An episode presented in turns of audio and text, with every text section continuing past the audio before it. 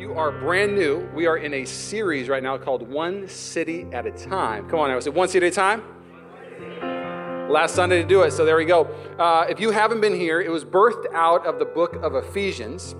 Now, we start in Acts 19. It's the city of Ephesus, 200,000 plus people. Uh, Paul goes in there, grabs a handful of people uh, that really didn't know a lot about the word, but he teaches them the word, teaches them the gospel. They lift up the name of Jesus, and it disrupts a whole city. Ephesus is turned upside down. Hate is turned upside down and becomes love. Idol worship stops, and people start worshiping Jesus. Bondage goes to freedom. It's an amazing story in Acts 19. If you weren't here, I recommend you watch the message. I feel like I did a great job that day, okay? Uh, I don't do great every time, but I was like, dang, that one was good. Uh, keeping it real. Can't lie in church. Then the following week, we opened it up in Ephesians 1, and we looked at basically God's view of salvation. It's this amazing uh, theological symphony that Paul writes on how God chose us before the world was created, that we are now heirs, that we are rich. In Ephesians 2, it's our view of salvation, if you will, that we are dead, but now we're alive. First three chapters are the calling of the church, and the last three chapters are the conduct of the church. Ephesians it kind of splits into two books. And so today we are finishing it off. Now, again, like I said, the beginning of Ephesians was this song run on sentences. I mean, Paul is soaring when he's writing these first two chapters. But Paul finishes in Ephesians 6, not with a song, but a battle cry that the church would fight. The time of message is one city at a time, a church that takes a stand. Everybody say stand. Paul calls the church to stand for the ones that won't fight for themselves, to stand for the city, to stand for the region, to stand for the ones next to you, to stand for the church, to say to the enemy, to the bully of all bullies, you have no place here. And he gives us this hope and this promise that we don't fight with our own power, but the power of God, the person, the presence, and the power of the Holy Spirit. Like somebody's getting directions to church. You hear, you have a raft. I don't know about you, but I, uh, I'm not a great fighter. I never have been a great fighter. Um, I've never really been in a fight. I'm a bigger dude, so I guess uh, nobody really wanted to pick on me, but if they would have, they would have demolished me. I'm just being honest. And I don't know if you've ever been this, but today my heart is that we will teach you who you're supposed to fight. That shows that in Ephesians. It shows teach you how to fight and teach you what to fight for. Okay. It's funny at first, but now it's kind of mean. Okay. Turn it off. All right. Anyways, the Bible teaches us. It's not that moment like the person keeps calling you back. I call that the stalker call. The first one's okay, second one, they're going to try a couple more times you want to just put it under your chair and stomp on it a couple times, go, go buy you a new one. I've done it before. Be free. If it's you, be free. Enjoy service. Come on now. We got a lot of grace here. Um, now, here's the deal. Um, I think there's a lot of Christians that don't know how to fight. That when the enemy shoots doubt into your mind, you really don't know how to deal with it. When you get hurt by somebody, you really don't know how to uh, really get clean in your heart. You start to get angry at people. And the Bible shows how to fight and how to fight well and how to fight from victory and for victory. I don't know if you've ever been in an argument. I was in an argument uh, just two days ago, the day after Thanksgiving. I was in a heated conversation, if you will. I was battling somebody, debating with them, going back and forth. Have you ever had those moments where they leave the house and then you're walking around talking about what you should have said? You know, I'm, I'm literally telling Rachel, I should have said this, I should have said that. I mean, this person touched my button. Carrie, who was playing bass, came over to my house and told me, asked me this simple question Who do you blame in Friends, Ross or Rachel? And I was like, it's Rachel, 100%. And she's like, well, Ross is my least favorite character. I was like, what? And we get this epic battle going back and forth. And I'm telling her, hold on a second. Ross was her lobster, loved her. And then she fell in love with her job more than Ross. And then she started hanging out with this guy at work, and Ross was jealous of it. And she said, Relax, it's not a big deal. And so she said, Let's take a break. And then he calls her house, and Mark answers the phone at her house. Who do you blame? Rachel. I was hot. Oh, you think the conversation ended? No, then I thought she was putting kindling on the fire. Who, well, who do you blame in the office? Pam or Jim? Pam, of course. So Carrie leaves. I'm walking around. I'm literally telling Rachel, oh, I should have said this. Oh, I should, you know what, Jim, you know what? Jim had a 100 great moments. Oh, Pam only had two. Oh, I wish I would have said in season four when Ross did this. Rachel was always a little bit more self centered than Ross. I was just going off. So then I videoed a conversation to Carrie and Shane. I was like, actually, here's some more thoughts. And I sent them some more thoughts through video on text. and I won the argument. At least I think I did. I want to catch this real quick. I believe the Lord wants us to live a life that when the enemy comes into our life, that we have no regrets. Regret is poison. He has grace for our mistakes. So when the enemy comes into our life, he wants to prepare you for battle. So when he brings temptation, you know exactly what to say. When he brings temptation, you can discern lies from truth. And you, the Bible shows that we def, uh, defend ourselves and defeat the enemy by binding the enemy. We have authority over the enemy. It's not some dualistic battle we have with the enemy. I mean, even God in Revelation, he sends an angel to go bind him. Uh, angel, go get him. The enemy's supposed to live under your feet. And so I'm going to pray, and I'm going to hopefully get this done in 32 minutes. That's my goal. I'm looking at my message lately, about 45 to 50 minutes. And uh, it's just, just, just kind of long, especially when you're renting the thing. So 32 minutes sound good? If I go 40, is that okay? Now, before I pray, raise your hand if you blame Rachel. my people. Start a small group. If you think it's Ross's fault, raise your hand. I forgive you. God's grace will unite us still. All right, let's pray. Lord, we thank you. Oh, Lord, may we take a stand against the enemy. Lord, may we fight for people that aren't fighting for themselves. May we fight for a region that isn't fighting for themselves. May we love people where they're at. Oh, may we love first and ask questions later. Father, we want to be a church that changes a region. And your word shows us that it's possible. May we hope and dream bigger than we ever have before in this season because your word shows that we should hope and dream more than we ever have. Father, we need you. We need you. And everybody said, if you have your Bible, turn to Ephesians 6, Ephesians 6. We're going to pick up in verse 10. It's going to be on the screen also. Here's what Paul says the battle cry. Here's how he finishes. Finally, be strong in the Lord. I love how it starts. It's going to take a strong person to fight battles, but not your own strength. You find your strength in God. We live in a culture of self esteem, finding yourself everything, but really the Bible always points yourself to God. That's where you find strength and fulfillment. Finally, be strong in the Lord and his mighty power. Put on the full armor of God so that you can take your stand against the devil's schemes. The devil has a strategy against this region. Different principalities are assigned to different regions. This is biblical. And basically, he has a scheme and a strategy to, uh, for us to be destroyed, and God has a promise for us to be restored and to live a fulfilled life. So it goes on to say, For our struggle is not against flesh and blood. It's not against the person uh, at your work that's driving you nuts. Man, Jesus showed it best when, the, when we had our greatest mistake and we are crucifying Jesus on the cross. He says, Father, forgive them, for they do not know what they do. What he is doing at this moment is he is understanding that he is fighting for the captives. Luke 19:10, Jesus came to set the captives free. He is going to go defeat the captor. The people that are hurting you, hurting people hurt you. They are not the enemy. They are captors of a wound or of a mindset. They are not the enemy. The enemy is the enemy. Goes on to say in the Bible, but against the rulers and against the authorities, against the powers of this dark world, and against the spiritual forces of evil in the heavenly realms.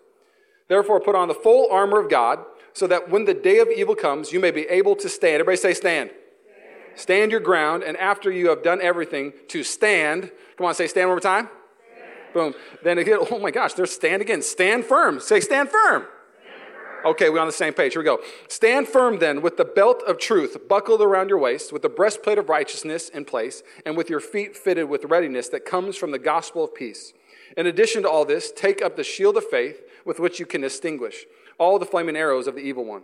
Take the helmet of salvation, also known as the helmet of hope, and the sword of the Spirit, which is the word of God, and pray in the Spirit on all occasions with all kinds of prayers and requests with this in mind, be alert and always keep on praying for the Lord's people.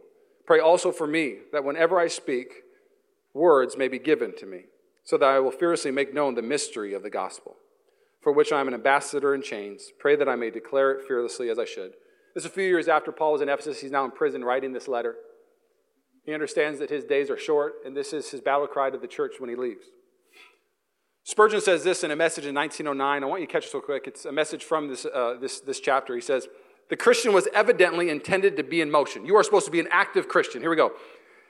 You are intended to be in motion, for here are shoes for his feet. Your head is provided with a helmet, for you are to be thoughtful. We are supposed to be Christians that are looking for the wisdom of Christ. We are to be thoughtful. How do I reach a region? How do I love people? How do I share the gospel? We are to be thoughtful. He goes on to say, His heart is covered with a breastplate, for he is to be a man and woman of feeling. Oh, our heart should be covered and guarded because it affects everything. We should never stop having empathy for people. We should never be angry at people. Our heart should break for people. He goes on to say, His whole nature is protected by a shield, for he is called to have endurance and caution. Man, people, do you ever feel like life is just a war? It's a battle? You wonder why? Because it is. If you don't want to believe it, that's fine, but just live a few years and you'll realize it is a battle. You'll be battling your own thoughts. You'll be battling your spouse at times. You'll be battling your kids. You'll be battling your coworkers. You'll be battling the culture. You'll be battling all these kind of things because, bottom line, because we're not heaven yet, there is this thing called sin still. There is this thing called darkness, and it is as war against our very souls. He goes on to say, and that he is active for certain, for a sword is provided for his hand. Come on, we're supposed to be offensive. We're not supposed to be scared and, and hunker down and be afraid of the enemy. We're supposed to go destroy the enemy. I love that. To use and sandals, which his feet are to be shod. What's the word shod mean? I don't know. I didn't Google it. We good, okay? Um, I wrote this down as a quote If the enemy can't defeat you, he will try to disarm you or distract you. Some of you are really good with the sword. Man, you be spitting scripture like crazy, but you're not very thoughtful on when to use it. Some of you are really good with the sword, but you don't come with the gospel of peace, you come with aggressiveness. So you're not wearing the peace. Man, some of you are really good with the sword, but you're not wearing the breastplate of righteousness. You don't have a lot of integrity. And if you don't have integrity, nobody wants to hear what you have to say about Jesus. Some of you can have the, the sword, but man, if you don't have the shoes of readiness and you're not ready to actually speak what God wants you to speak that moment, who cares what you know? Knowledge just puffs up, but man, love builds up. So, my prayer today is that we're going to look at three points real quick. Who do we fight? How do we fight? And then what do we fight for? I'll just, I'll be honest, I've, I've been in a lot of churches, man. They, I think we're all good at fighting to an extent. I think everybody is good at fighting something. I've been at churches that were amazing at fighting all the wrong things. I've been at churches where they're fighting on what you should be able to wear for worship. You shouldn't wear this, you shouldn't wear that. I've been at churches where they fought about what you could listen to and not what you could listen to, what you could watch and what you shouldn't watch. I've been at churches where they said you couldn't even dance. I felt like I was in the movie Footloose. Let the kids dance. Started kicking their shoes off. I want to catch this real quick. Religious churches are always itching where nobody's scratching. We have a world that is dying because the enemy of darkness is going for their souls, and we're fighting over symptoms. And my prayer today is that we would be a church that we would fight the enemy and his strategies and nothing else. So, what does the Bible show and how we do that? Let's check it out. Ephesians 6 says, Finally be strong. We're going to read again this first part. This is who we fight. Finally be strong in the Lord and his mighty power. Put on the full armor of God so that you may take your stand against the devil's schemes. For our struggle is not against flesh and blood, but against the rulers, against authorities, against the powers of this dark world, and against the spiritual forces of evil, uh, evil in the heavenly realms. Stop. C.S. Lewis, a very simple quote, he says, You can give the devil too little or too much attention. The enemy has a heyday with the suspect or the suspicious. The suspect, one that says, Man, it's never the devil. Just, uh, just be practical. And so you never ever actually think that there's any spiritual things going on. And so the enemy doesn't have to worry about you because you're never ever wanting to bind him or resist him because you want to be so suspect that there's anything spiritual going on. The Bible is full that we fight against darkness. So if you don't agree with the word, then that's a different conversation.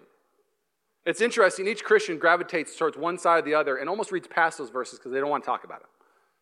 And then there's the suspicious ones. Satan made me do it. I was, you know, I, I haven't paid my, my, my rent in four months. I literally read this in a book.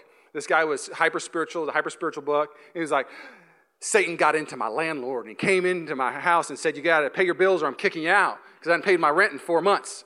Oh, Satan did not get into your landlord. Use a bad steward, read your Bible, pay your bills. And there are people who literally want to blame everything on Satan, blame everything on the devil, but the Lord shows that we're supposed to steward our life. That would be the suspicious ones. You're scared of everything. You elevate fear. Oh, don't turn that TV channel on. We're letting Satan into the house. There's a demon behind every bush. And so instead of focusing on Jesus, you're focusing on fear. I don't want to have, have that happen today. What I do want to have happen today is have you understand the, the, the posture you're supposed to walk in, the authority you're supposed to walk in, and really what the enemy's trying to do. You need to know your enemy. My favorite movies growing up was the bully that would take a stand against the enemy. As a young kid, Karate Kid. Anybody love Karate Kid? Cobra Kai. Sweep the leg, Johnny. These evil people. And then Daniel-san comes in and right? That's as high as I can kick, by the way. I'm very, very sad.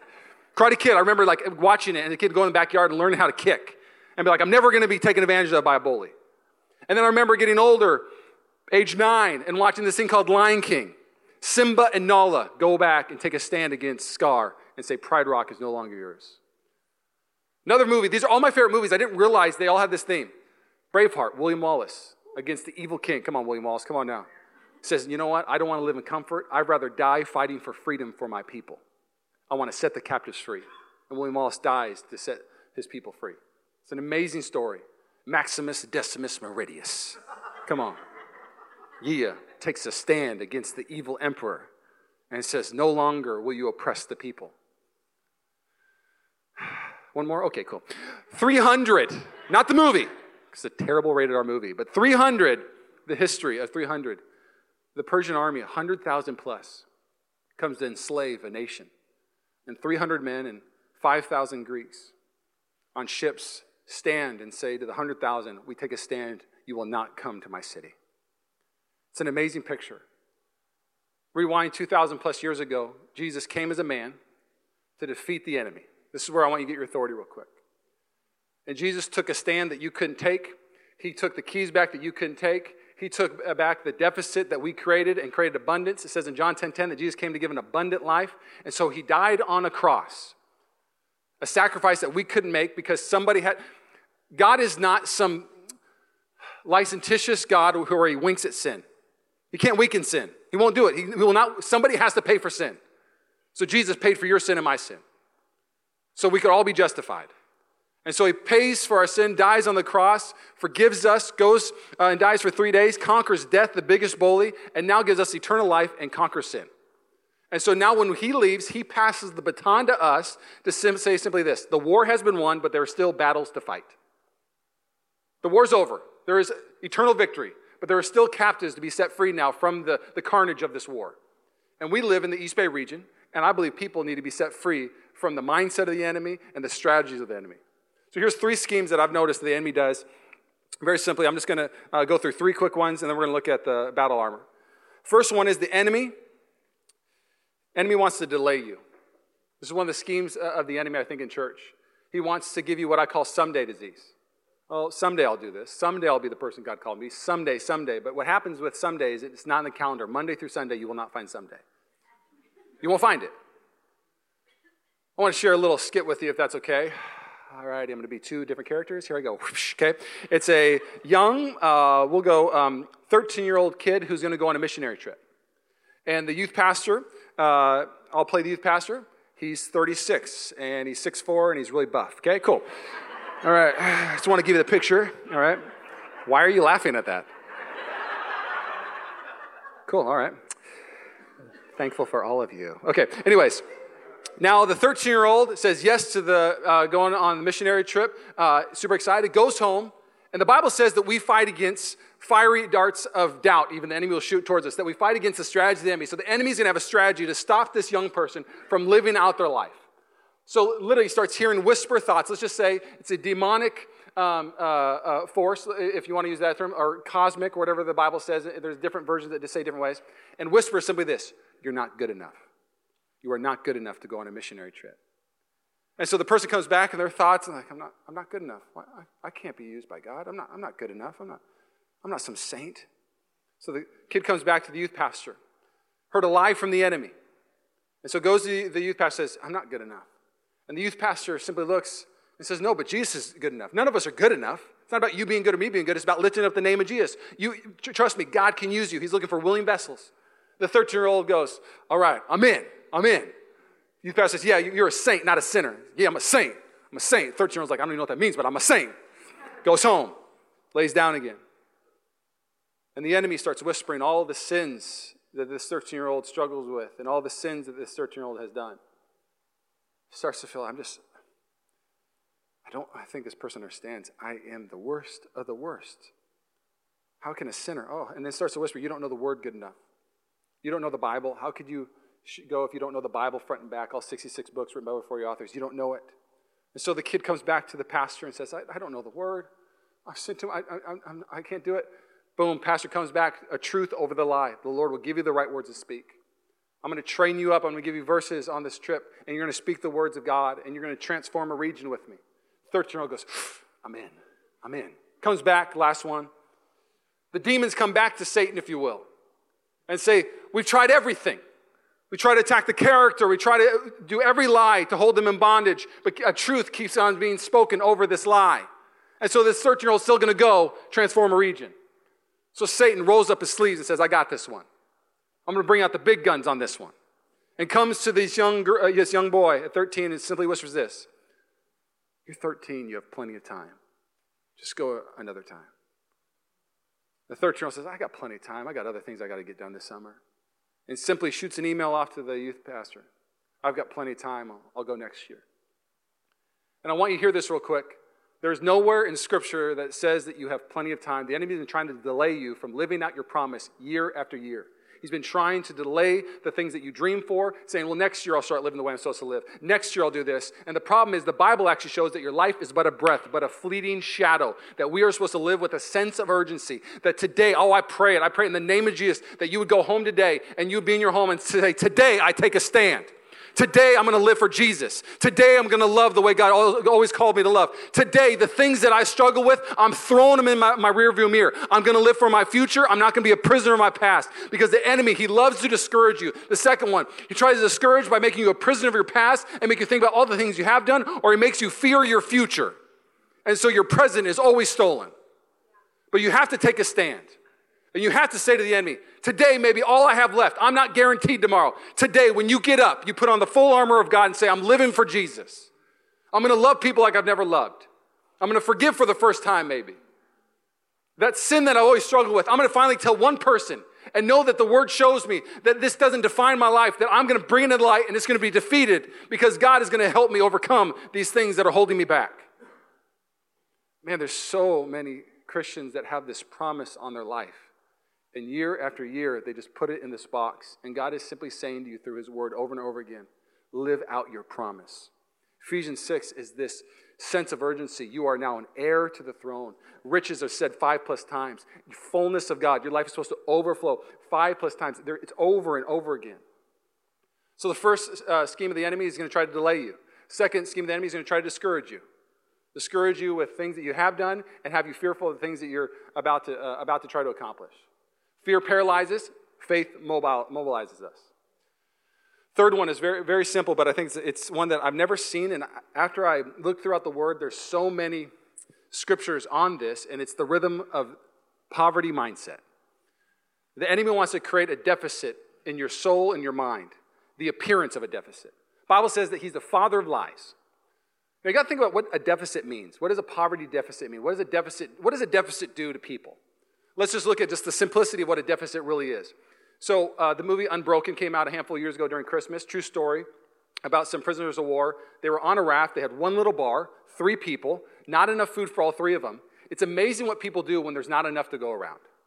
They start to look out for themselves. They start to get vicious, and they'll even willing to hurt somebody else to save their own life. And so, one person on that raft ate everything. It was, uh, uh it was a disgusting moment in the movie. I grew up with scarcity. I grew up with a deficit in my home. We had a deficit of finances. So at the dinner table, six people, four kids, mom and dad, there was a deficit at the table. So if you didn't eat fast, you didn't eat. Okay? And so there would be this like argument, always fighting at the table. Tyler had this much, eh, no, Lindsay did this. And we were always fighting at the table because there was always a deficit of goods in our home. There was a deficit of love in our home. There was such a deficit of love that my dad was, you know, hurting people hurt people, that our house was just full of yelling and cussing and verbal abuse. And so my home became the last place I wanted to be. A deficit of love creates anger because when somebody hurts you, they wound you, and then you basically want to wound them back. And then last but not least, we had a deficit of forgiveness. Man, we, I lived in a home, man, offenses, they would hold on to it. We would remember it. I mean, when Rachel and I got married, I'm not trying to put my sister on blast, but I'm trying to have you unpack kind of just the dynamic of our home. Rachel and I are now are 29, 30 years old at this moment. My sister comes up, she's 34 at this moment, and she goes, Did Tyler tell you what he did when he was 14 years old at the dinner table? And I was like, What? Are you, you got to move on. But when you live in a deficit, you never forgiven, you're still living at that same mountain at age 14. And my sister, I still pray that we would have reconciliation. I pray that she would release, that she would find the Lord. She's the last one in our family to, to not say yes to the Lord. But man, when you have a deficit in a region, what happens? What happens when you have a deficit? Think about this Genesis 3. Let's look at how it happened. Adam and Eve are in the garden. There's an abundance of purpose. There's an abundance of relationship with the Lord. There's an abundance of food. They sin. The cursing is a lack of everything. You're going to have to work your face off for food now. Now there's a separation between you and, and God. There is now relational animosity, even between the spouses. There is a lack everywhere. So there is this deficit. Jesus comes in John 10 10. What does he come to do? To stop the deficit and bring what? An abundance. Let's unpack this real quick. I've always believed this. The Lord gave me this word. I've shared it with so many people. So if you are one of those people uh, I've shared it with, I think I've shared it from the, the platform a couple times that we are going to be the rich church. And when I was preparing this message, I was asking the Lord, Lord, what starts most fights? What starts most arguments and quarrels in a region? And He opened my eyes to the deficit, a poverty mindset. And I started literally praying. I was like, Lord, I get it why you said we're going to be the rich church. And I'm not talking about finances. Let's not think that small. I'm not talking about finances. Will we have provision? Yes. But I'm talking we're going to be rich in purpose, rich in love, rich in grace, rich in mercy, we're going to be rich in relationship. How do you transform a climate of a region? Man, become generous with a region. Picture a home. I'm going to give you one more illustration. I want you to catch this real quick. Picture a home, 10 people. I come in, I give seven of the 10. You're one of those 10. I give seven of the 10 brand new Teslas. So if you're one of those seven, you'd be like, woo, would you be happy I gave you a Tesla? If you don't like them, go sell it. All good. You can do whatever you want with it, but I gave you a Tesla. You're welcome. Okay. Um, and so you, I gave you a Tesla. The other three that didn't have, I'm like, oh, I'm sorry, I only had seven Teslas and there's 10 of you. The other three, would they be angry and hurt? Yes. Be frustrated.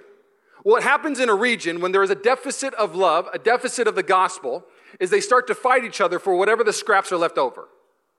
A poverty mindset will create this thing that, okay, I got to blame somebody. I've got to fight somebody because I got to get mine. Now imagine this in this region, if we understood the goal that God has for us is the way we fight this, uh, the, the scheme of deficit in the enemy is that we're supposed to get the gospel to every single person. Oprah, fantastic show back in the day. If you didn't like it, I actually did. I would come home from school and watch it. She'd you know, interview Tom Cruise. I'm like, this is fascinating. But she had this moment in the show that was one of my favorite parts. The very end, she would look at the crowd and say, look under your seat. And they'd be like, what's going on? You get a whale, you get a whale, you get a whale, you get a car, you get a car, you get a car, you get a car. And everybody's like, oh my gosh, everybody gets a car. It was just, no, nobody left mad. Nobody. What happens a lot in the church is that we have religious people that think we're still working from a deficit even with grace. I haven't really been saved, I got to work harder. No, there is this thing called grace. You have been paid riches, abundance, fullness. Oh, I pray that you would see that. You are not working from a deficit, you are working from abundance. Start giving love to people. Ephesians 3 says, make an allowance for other people's faults. When I leave the house, I literally picture this. Rachel and I talk about this at times. Well, literally, uh, when I leave the house, Lord, give me some grace. I'm going to give it out to some people today because there's some crazy people out there. It says, make an allowance for people's faults. Live a life worthy of your calling. Lord, give me some love today because people are going to, those unlovable ones, that's who need the love from me. I'm, I'm the rich kid. I'm going to bring love wherever I go. I'm going to bring grace wherever I go. I have to make an allowance for other people's faults. Do you hear what I'm saying this morning? Amen? Let's keep going. So, how do we fight? How do we fight? We're going to go through this quick. I'm going to make this seven minutes and under. You ready? Here we go. How do we fight?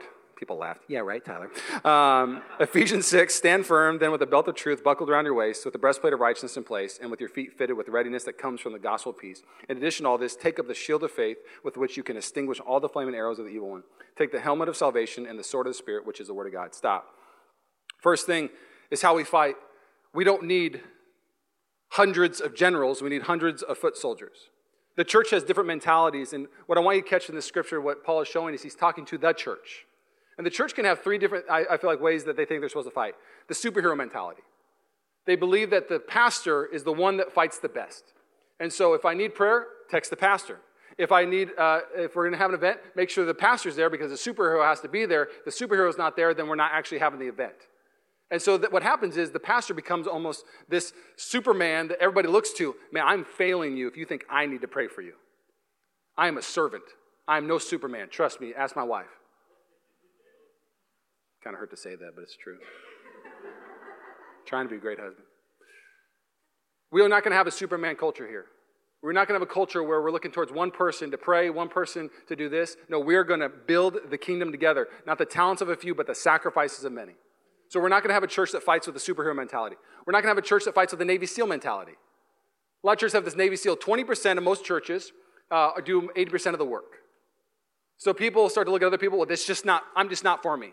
And the two reasons why people don't become uh, active and become foot soldiers and servants in the kingdom is two reasons. One is they don't feel like they're good enough.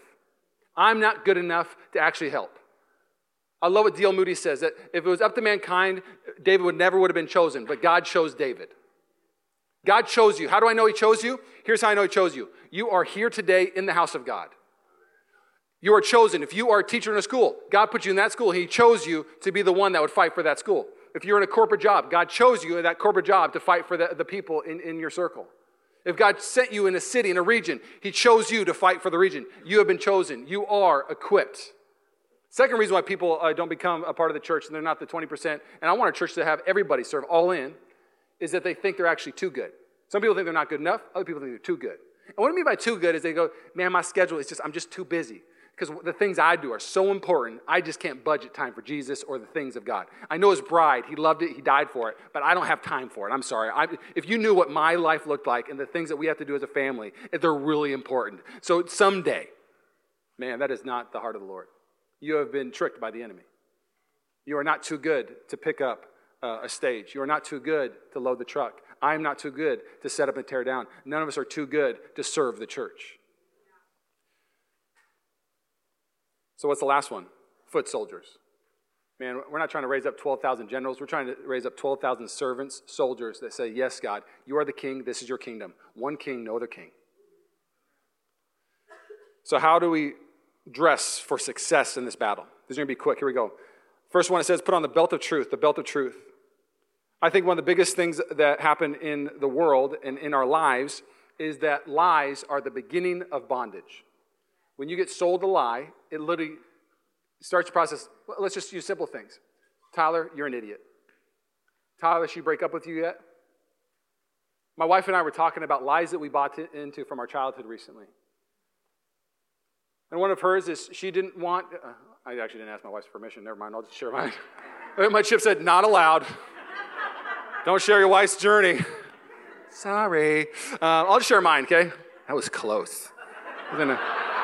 I was going to need a lot of grace and forgiveness after that one. Let's just talk about me since I'm talking. So Rachel shared hers, very powerful, very profound, okay? And then I started looking, I was like, what was mine? And the biggest lie that I bought into is simply this, and I say it all the time. I've always been afraid of this, that God would give up on me. That I would do too much and he would be done with me. That he would be annoyed of me or he would be impatient with me because I've sinned too much, or that I can't conquer this sin, or I thought I conquered it and I still struggle with this. I still struggle with jealousy or unforgiveness or whatever it is, and I feel like God's just to give up on me. And Rachel asked me, why, why do you feel that way? And at the moment, I, I couldn't have told you why. But man, you go to the Lord and ask the Lord why.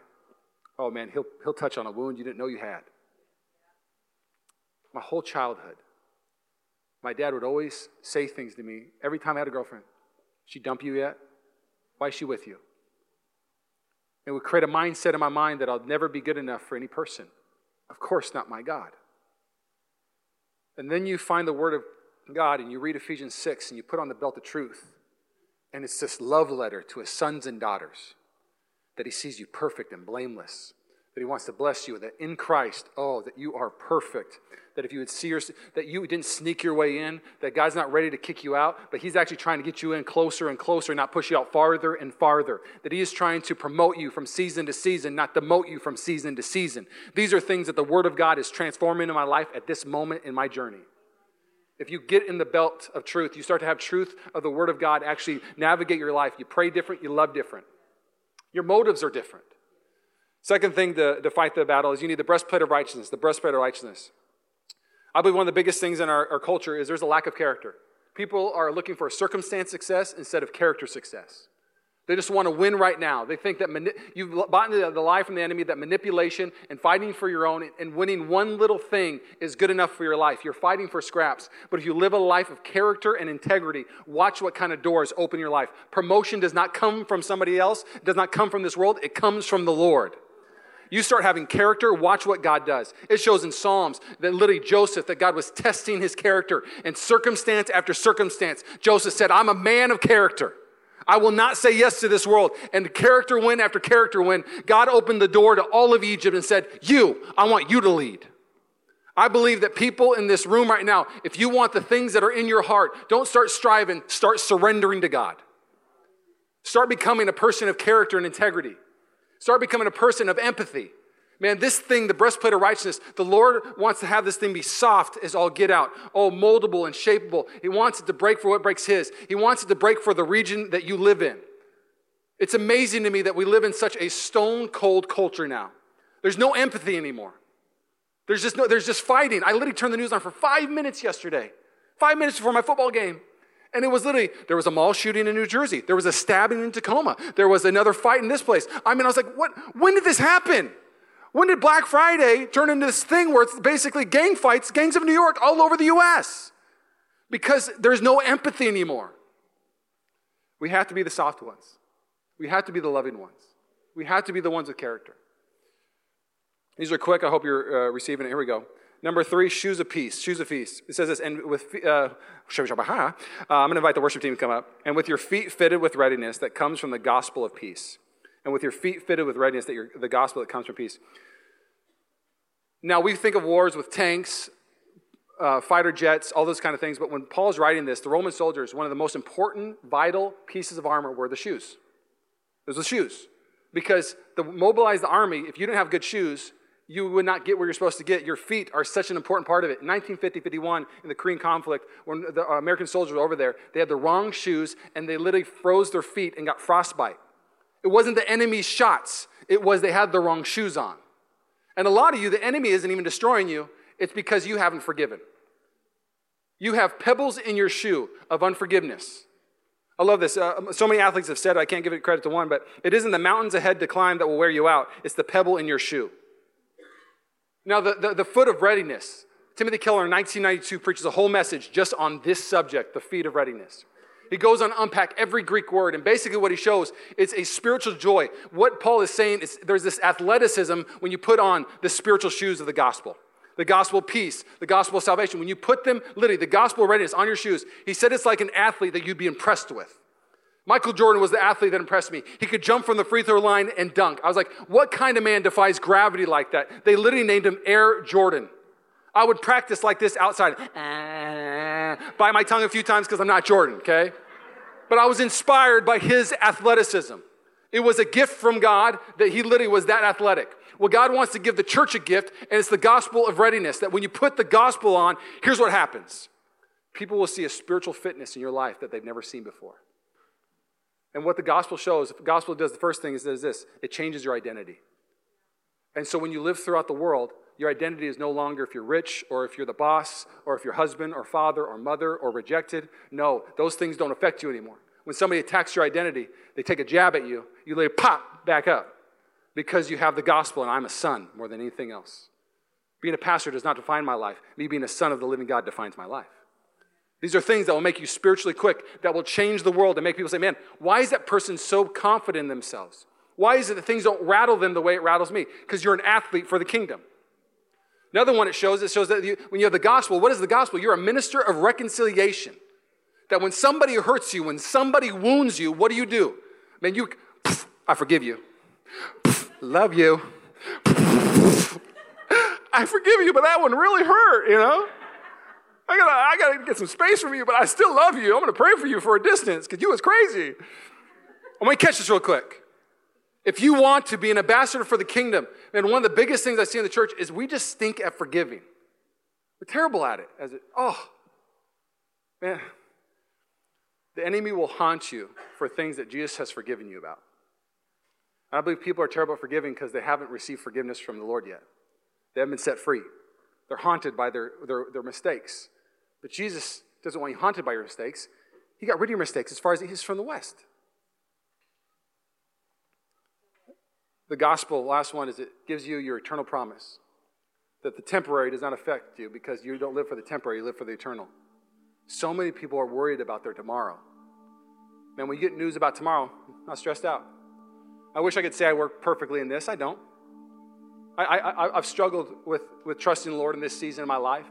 We're getting moved out of this, and I don't know where we're going to go. I've never been stressed the way I've been stressed. And man, I found out that I, I can't just say, I trust you, Lord. I got to get my face. And I got to hang out in the throne room and say, God, I believe you. I trust you'll provide for this church financially. I trust that you'll provide a home for this church. You provided for six weeks at the Garden Heather Farm over there, and it's perfect. You provided here for the last seven months, and it's been perfect. And you're going to provide again because God, that's what you do. You provide. I will not be sh- shaked or shooked, whatever you want to call. I'm not sure. Shook by the temporary. Shaken. I was wrong on both. Dang. All right. Good talk. Thanks, sweetie. I almost shared all your stories. Um, last, last, last three. I'm just going to go real quick. The shield of faith. The shield of faith. Man, the enemy is going to shoot arrows at you. Oh, he's going to shoot arrows. Fear paralyzes. Do not fear is the most repeated phrase in the Bible. Do not fear is the most repeated phrase in the Bible. Nothing paralyzes our lives more than the attitude that things can never change. We need to remind ourselves that God can change things. Outlook determines outcome. If we see only the problems, we will be defeated. But we see the possibilities in the problems, we can have victory. Warren Wiersbe. I believe that you have to have a different outlook because of the faith of God. Hebrews 11, go home and read it. Get inspired. It was by faith, it was by faith. Fear is your enemy. Faith is one of the greatest weapons that you can have. It's a shield. It's interesting, it's a shield because you already have the promises. So all you got to do is walk with the promises and not let the lies stop you from walking to your promises. This shield is not some little circle. It was literally six to eight feet long. It was about three to four feet wide. It wanted to cover your whole body. But the problem is, one of the most important parts of your body, which I'm going to finish with, was the helmet. Oh, the helmet of hope, the helmet of salvation. If the enemy cannot destroy your soul, he's going to try to destroy your mind. He's going to try to affect your thought processes. That's why sanctification is so important. When you say yes to Jesus, Jesus just getting started. Um, uh, sanctification is vivification, renewing of your mind, and mortification, the killing of your flesh. You have a thought process, never works out. Da da da. You just you even maybe you're the person you have the mindset. You don't put the helmet of hope on. You put the helmet of rejection on. Once these people know me, they're just going to reject me. Once the first time somebody rejects me, I'm gone because that's what happens. People reject me.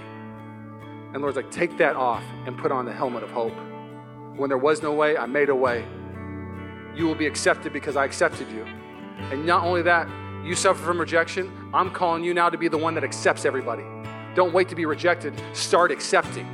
Walk into the place and not be the person, oh, are they going to be mean? No, be the one that is kind. Own the responsibility. Put on a new helmet. Look at the possibility and the problems. We have problems at Mission Church. We are not perfect. It's messy. It's called people. When you see the problems, change your mindset and say, man, I don't see enough people serving. Well, guess what? I'm going to serve. Man, not enough people said yes, hi to me. I'm going to say hi to people. Man, nobody shook my hand when I sat down. I'm going to go shake hands because I see the possibility in the problems. And last but not least, it's very simple. He gave us the Word of God, the sword of the Spirit. We are not some scared Christian. We walk and we talk the way Jesus called us to walk and talk, and we walk into places. We bring the power of God, the truth of God, and it literally slays the enemy. When you speak the name of Jesus, when you live or the Word of God and you speak the Word of God, oh, look at Matthew 4. Jesus is being attacked by the enemy. He's literally saying, if you're the Son of God, do this. And every time, how does he fight? He fights back with the Word of God. You have to start to get to know your Word. Just one verse a week, memorize it and think about it all the time and see what happens to your mind, to your heart, to your soul, and to your day. Find a promise, meditate on it, memorize it, get it in here. I have hidden your word in my heart, O God, that I may not sin against you. Will you bow your heads?